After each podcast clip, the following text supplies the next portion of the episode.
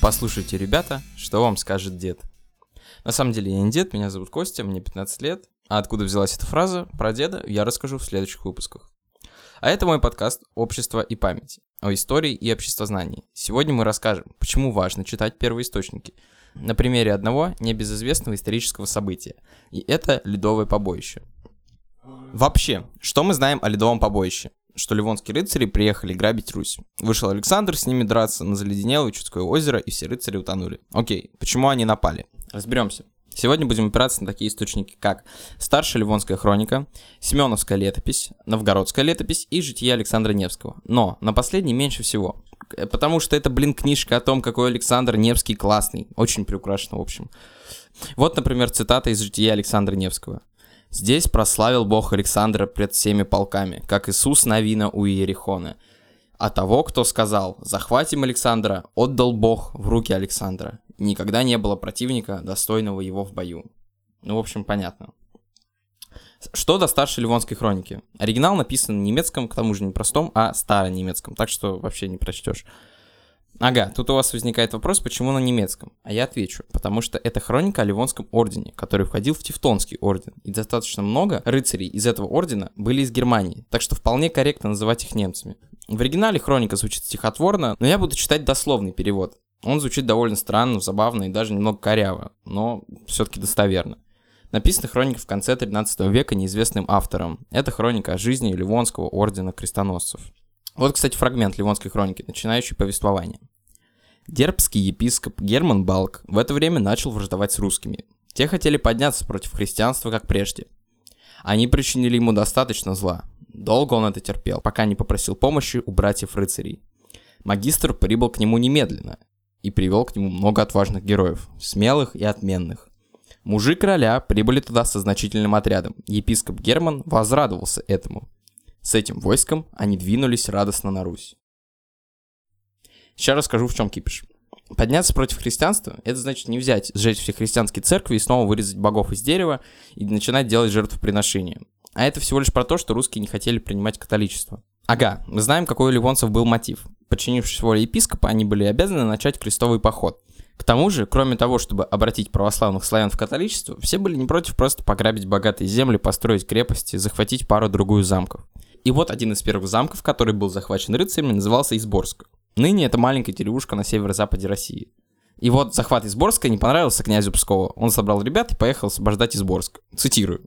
Они не медлили. Они собрались в поход и грозно поскакали туда.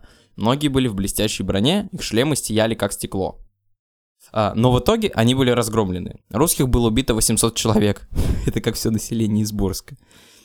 И они начали бегство домой. Орден поскакал за ними по пятам. Своим бегством они привели рыцарей к Пскову. И вот еще один фрагмент хроники. Братья-рыцари разбили свои палатки перед Псковом на красивом поле. Епископ и мужик короля также очень удобно расположились лагерем. Жители Пскова понимали, что их город будут брать штурмом, и скорее всего будет осада. Стоп, чё?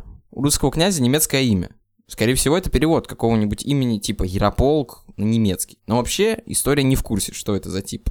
Про него сейчас, кстати, очень много споров на то, как, кто он вообще такой был и как его звали. Ну окей. В общем, после того, как он сдался, два рыцаря остались управлять захваченным без труда городом. Здесь стоит добавить кое-что немного в топ.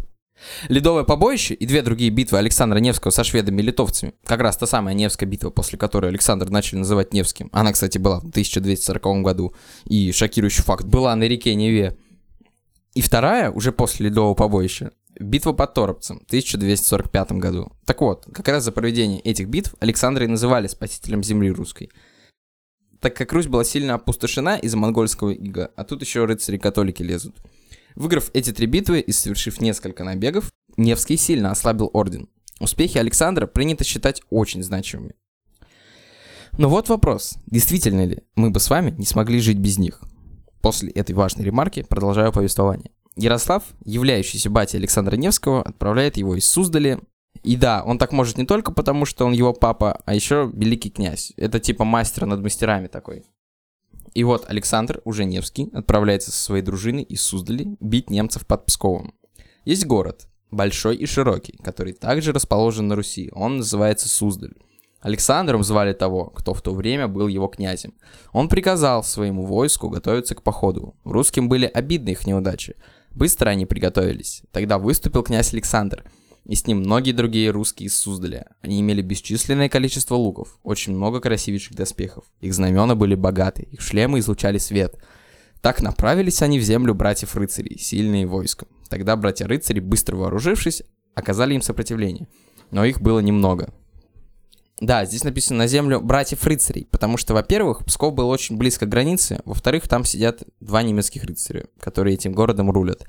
Да, и не сказать, что Псковичам было особо паршиво. Псков часто менял владельца, так что Псковичам было важнее стабильность, а не принадлежность к тому или иному государству. Например, за несколько лет до Ледового побоища Ярослав Всеволодович из Новгорода поехал освобождать Псков от меченосцев.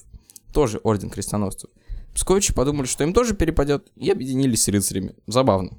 Вернемся к Невскому. Освободил Псков от рыцарей, а епископ уже знает. В Дерпте узнали о том, что Александр Невский едет раздавать люлей рыцарям.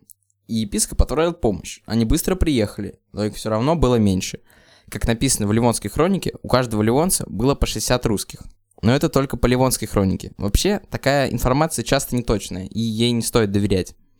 Перед тем, как начнется битва, скажу, это, что рыцарь — это мощь, очень мощная боевая единица по тем временам. Члены ордена упорно сражались, так как их было мало, но в итоге их одолели числом. Некоторым ливонцам удалось спастись бегством, собственно, благодаря бегству некоторых рыцарей и удалось написать этот фрагмент хроники. Братья-рыцари достаточно упорно сопротивлялись, но их одолели. Часть дербцев вышла из боя, это было их спасением. Они вынужденно отступили. Там было убито 20 братьев-рыцарей и 6 было взято в плен. Таков был ход боя. Да, это цитата из Ливонской хроники, тоже с цифрами, но, как всегда, возможно, не точный. Итак, подведем итоги битвы. Русские источники говорят, что отражена вторая атака Запада, сохранены два крупных города, и это все происходило во время княжеской междоусобицы. Старшая Ливонская хроника же считает, что это была не более чем стычка. Но вот то, чего нет ни в одной летописи. Ни один рыцарь не провалился под лед, как написано в учебнике 6 класса по истории в авторстве Черниковой и Сахарова. Не все в учебниках истории бред. И иногда туда можно заглядывать. Но настоящие профессионалы работают с первоисточником, как я. Всем спасибо, услышимся во втором выпуске. Пока.